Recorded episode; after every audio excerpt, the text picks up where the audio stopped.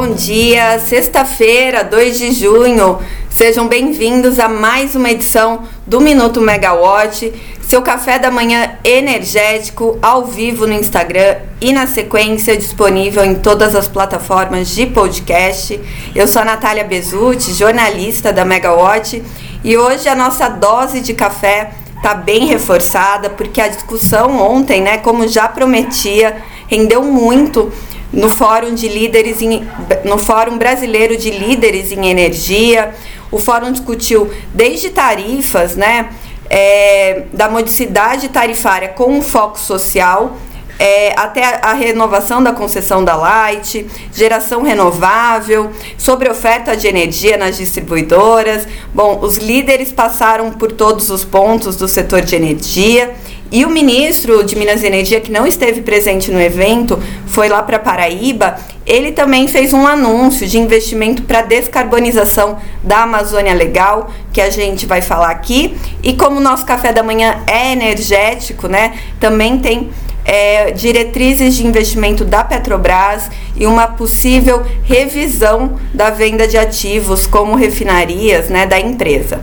Bom, foram tantos assuntos ontem que eu vou tentar puxar um fio aqui para você terminar a semana bem informado e não tão confuso assim, né? Porque foi muita coisa.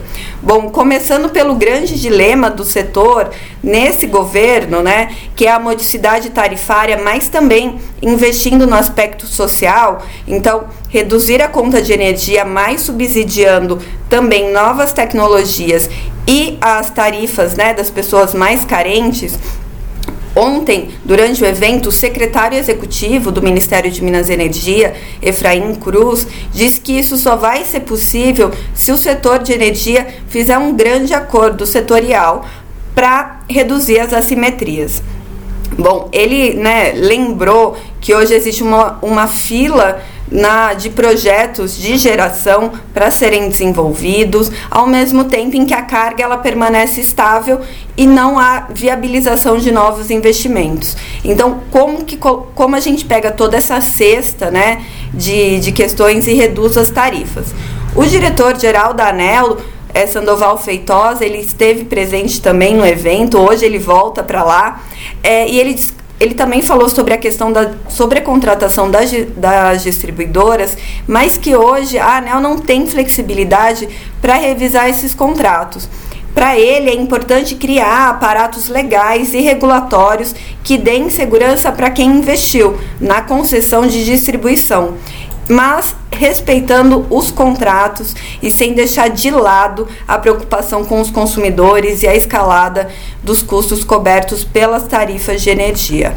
Bom, numa pauta que vai completamente para o outro lado, né, dessa, dessa solução de problemas, o deputado federal Danilo Forte também esteve no evento e ele criticou a atuação da ANEL na solução dessas distorções, né? Lembrando que ele colocou uma emenda, aquela de número 54, num projeto, né, numa MP contava com mais de 80 emendas, que é a 1154, que tratava da reorganização do Poder Executivo, ele colocou essa emenda 54 para justamente transferir a competência da ANEL para conselhos de consumidores, é, que seriam supervisionados né, pelo governo, empresas, academias e consumidores técnicos.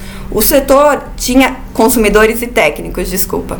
O setor tinha visto isso como uma clara tentativa de interferência política em assuntos técnicos. Aqui um bastidor a, questão da emenda, né, número 54, ela foi levantada no evento a partir de uma pergunta de Rodrigo Limpe, né, que ele foi o moderador do painel. E Rodrigo Limpe, hoje ele é vice-presidente regulatório e de relações institucionais da Eletrobras, mas ele também já ocupou uma cadeira na ANEL, né? E ele também foi secretário de Energia Elétrica do Ministério de Minas e Energia. Bom, mas por que que eu falei que o discurso do deputado Danilo Forte vai completamente contra essa questão de resolver distorções, porque ele quer é, ele critica né, algumas regulamentações da ANEL, como a do sinal locacional. O sinal locacional que vai entrar em vigor agora em julho, o que, que ele prevê? Ele prevê que quem usa mais a rede de transmissão paga mais por ela. Então, no Nordeste, por exemplo, é, quem paga mais são os geradores que ocupam mais a rede. E aí os consumidores conseguem é, pagar menos, né? Então consegue ter esse equilíbrio aí nas tarifas. E outra questão é que é que o que ele diz, que se você retirar essa questão do sinal locacional, você vai destravar mais 50 gigawatts de projetos renováveis. Ou seja, vai aumentar ainda mais essa questão de uma fila de outorgas de projetos e que não estão conseguindo conexão com a rede. Então, por isso que essa fala dele, né, e essa crítica de tentar transferir o poder da agência reguladora vai na contramão do setor. E o que, que ele diz? Que a emenda saiu do projeto né, da, da MP é, para que todo mundo acompanhou, né? Brasília esses dias foi bem quente, muitas discussões. Então, para que a MP fosse aprovada antes que ela perdesse seu prazo, a sua validade caducasse, ele retirou essa emenda. Mas agora isso, segundo ele, vai voltar para o Congresso na forma de projeto de lei. Então, vamos esperar quais são os novos caminhos aí dados.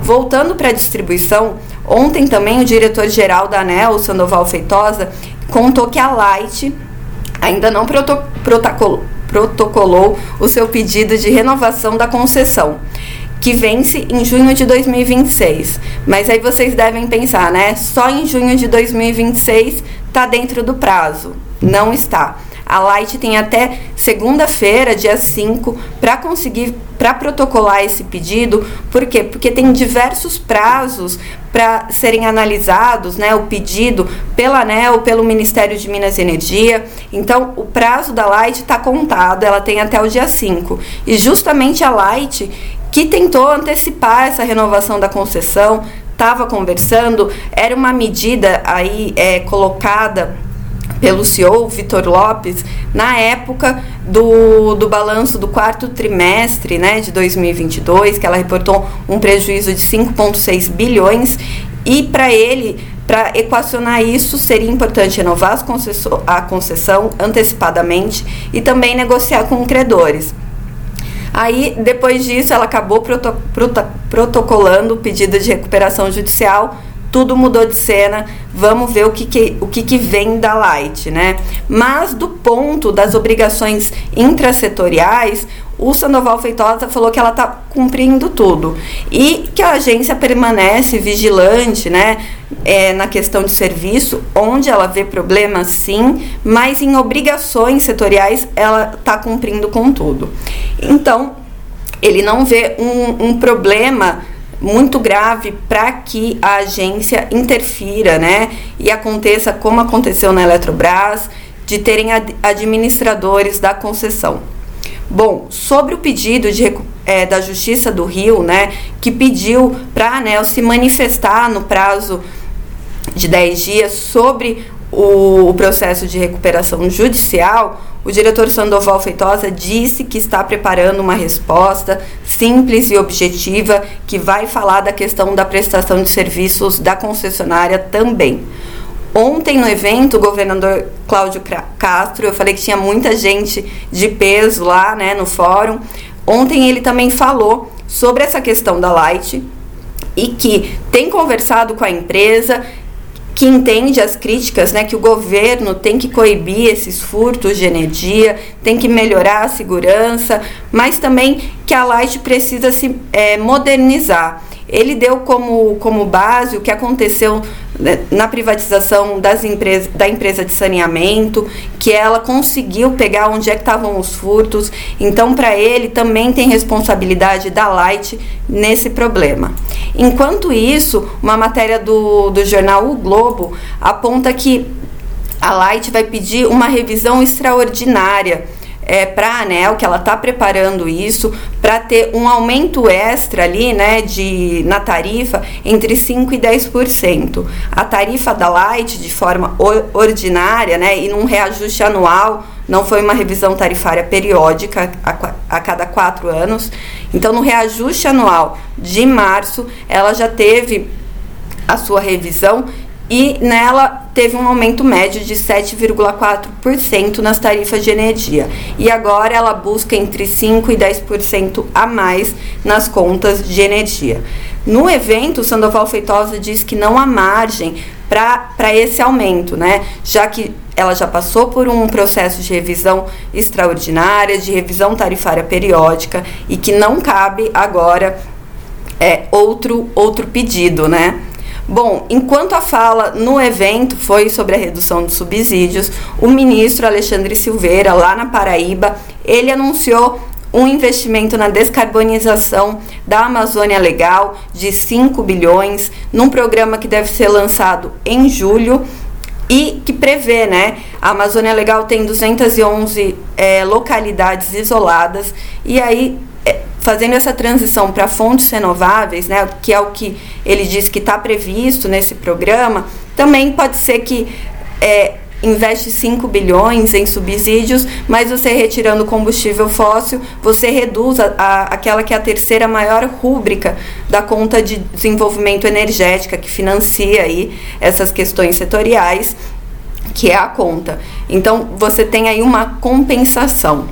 Bom, hoje o fórum continua bem animado e com presenças de peso. Tem o Wilson Ferreira Júnior, que é presidente da Eletrobras, tem a Adriana Valtric, que é a CEO da Speak Brasil, Guilherme Lencastre, que é da Enel, Ludmila Nascimento, da Vale, Flávia Teixeira, da Engie Brasil, além da Ana Toni, que é a secretária nacional de Mudanças do Clima do Ministério de Minas e Energia e Mudanças Climáticas e de Viviane Bernardes Coelho, gerente executiva de mudança climática da Petrobras. A gente sabe que o Ministério e a Petrobras estão buscando aí um acordo, então deve vir uma discussão muito interessante desse painel com elas e a Petrobras que anunciou a revisão dos elementos do Plano Estratégico 2024-2028.